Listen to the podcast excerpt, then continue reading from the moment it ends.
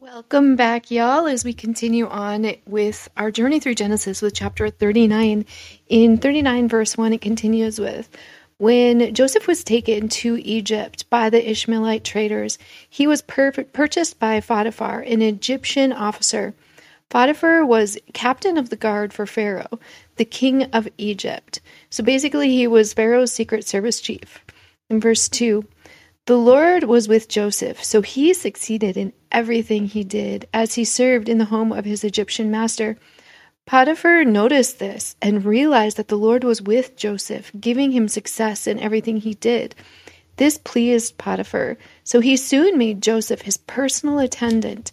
He put him in charge of his entire household and everything he owned. From the day Joseph was put in charge of his master's household and property, the Lord began to bless Potiphar's household for Joseph's sake. All his household affairs ran smoothly, and his crops and livestock flourished.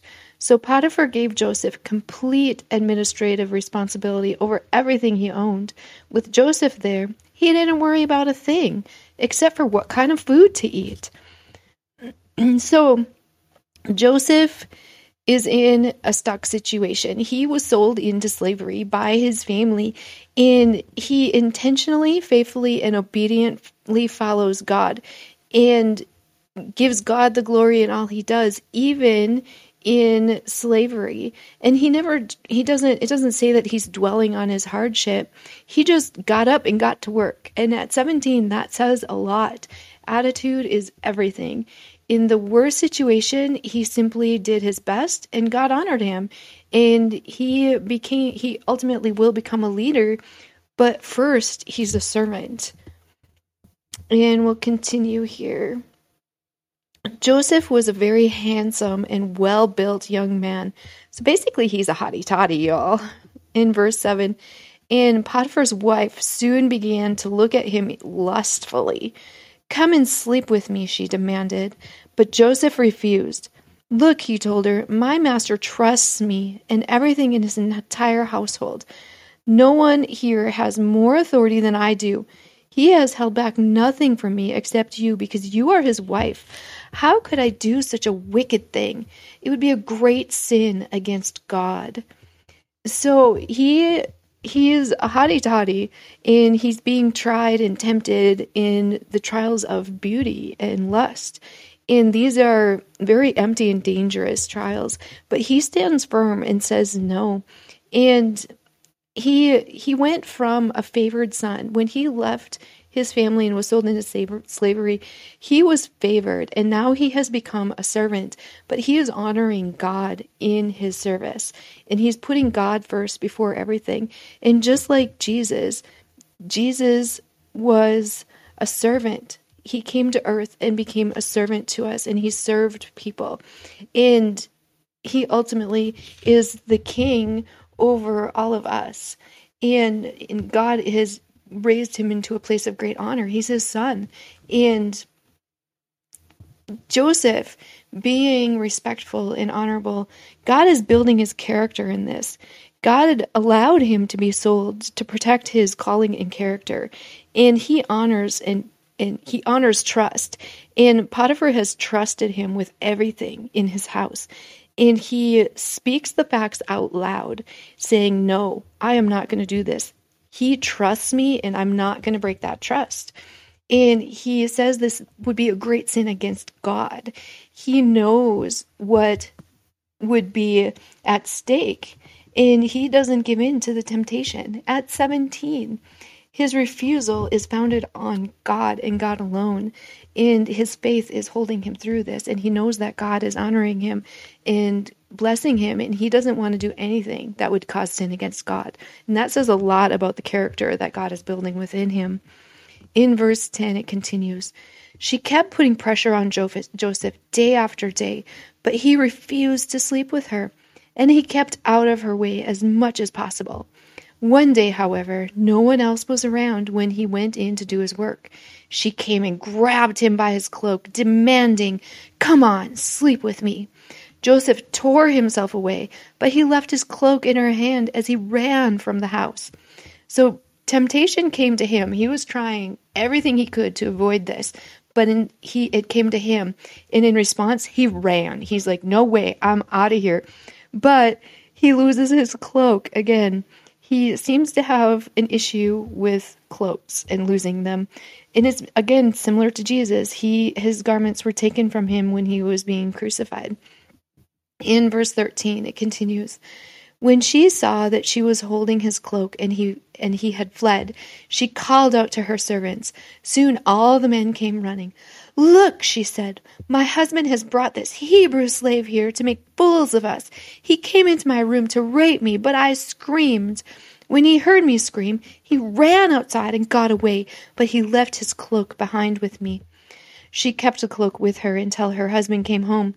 Then she told him her story and that Hebrew slave you brought him into the, our house tried to come in and fool around with me, she said. But when I screamed, he ran outside, leaving his cloak with me. So Potiphar was furious when he heard his wife's story about Joseph and how Joseph had treated her. He he trusted Joseph. So when he hears this, he's he's broken up a bit. And Joseph is being falsely accused. But he he didn't do anything. He was running away, and she's lying and deceiving her husband. In verse 20, it continues So he took Joseph and threw him into prison, where the king's prisoners were held, and there he remained. But the Lord was with Joseph in the prison and showed him his faithful love. And the Lord made Joseph a favorite with the prison warden. Before long, the warden put Joseph in charge of all the other prisoners and over everything that happened in the prison. The warden had no more worries because Joseph took care of everything. The Lord was with him and caused everything he did to succeed. So he still is just getting to work and being a good human. Even when he's falsely accused, he's still with God and God is still with him and he's giving God all the glory and God is giving him honor in favor. And he committed to be a kick butt slave and prisoner right where he was. He gave in intentionally and he gave God the glory in all he did. Rather than sitting there and pouting and whining or complaining about his circumstances, he did everything that he did to honor God. And he is favored for that, and God is with him in every single moment of these situations. It continues in chapter 40, verse 1. Sometime later, Pharaoh's chief cupbearer and chief baker offended their royal master. Pharaoh became very angry with these two officials, and he put them in prison where Joseph was, and in the palace, the captain of the guard.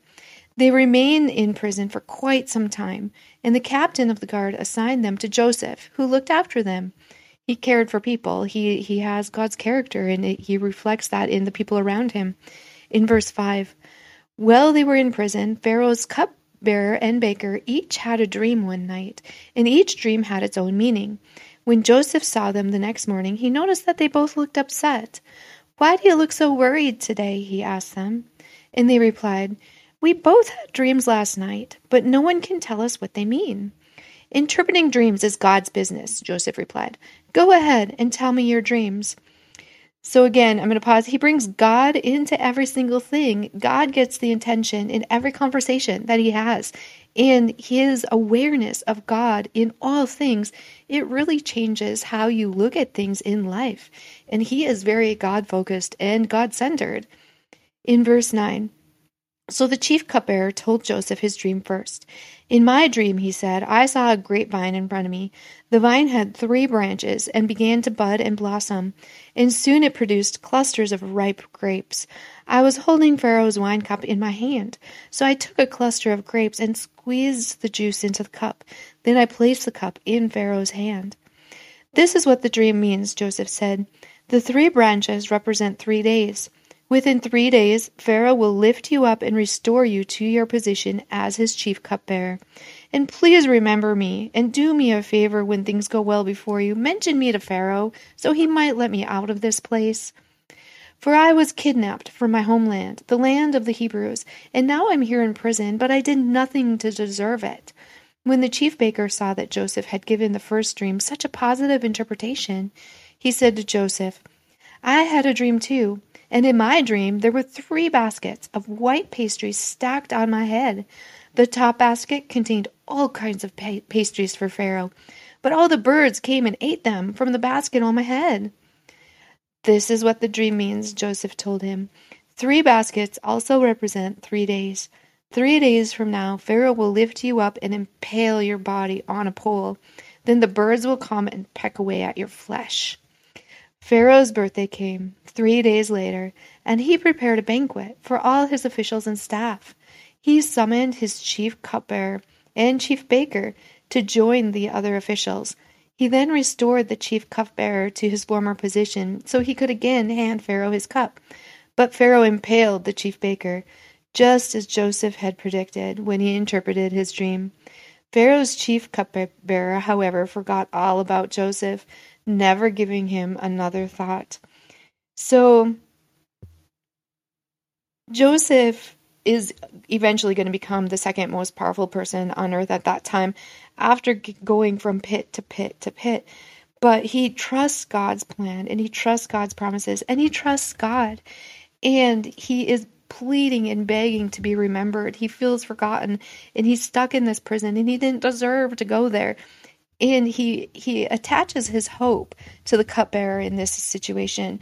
And he has his hope in the cupbearer to bring the outcome. Instead of God, his hope shifts to the cupbearer, cupbearer in this.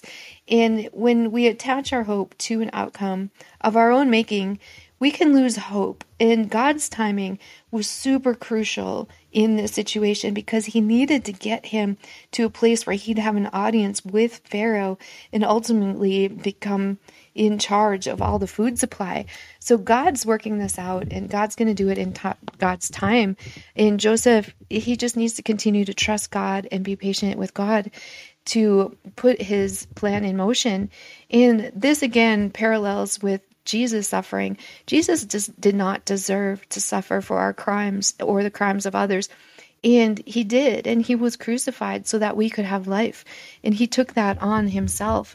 And we have a cupbearer and a bread baker, just like Jesus, when he had his final supper before his crucifix- crucifixion, had communion with his disciples, and he had bread and wine. And he said, Remember me. And it's so important to remember God and not forget.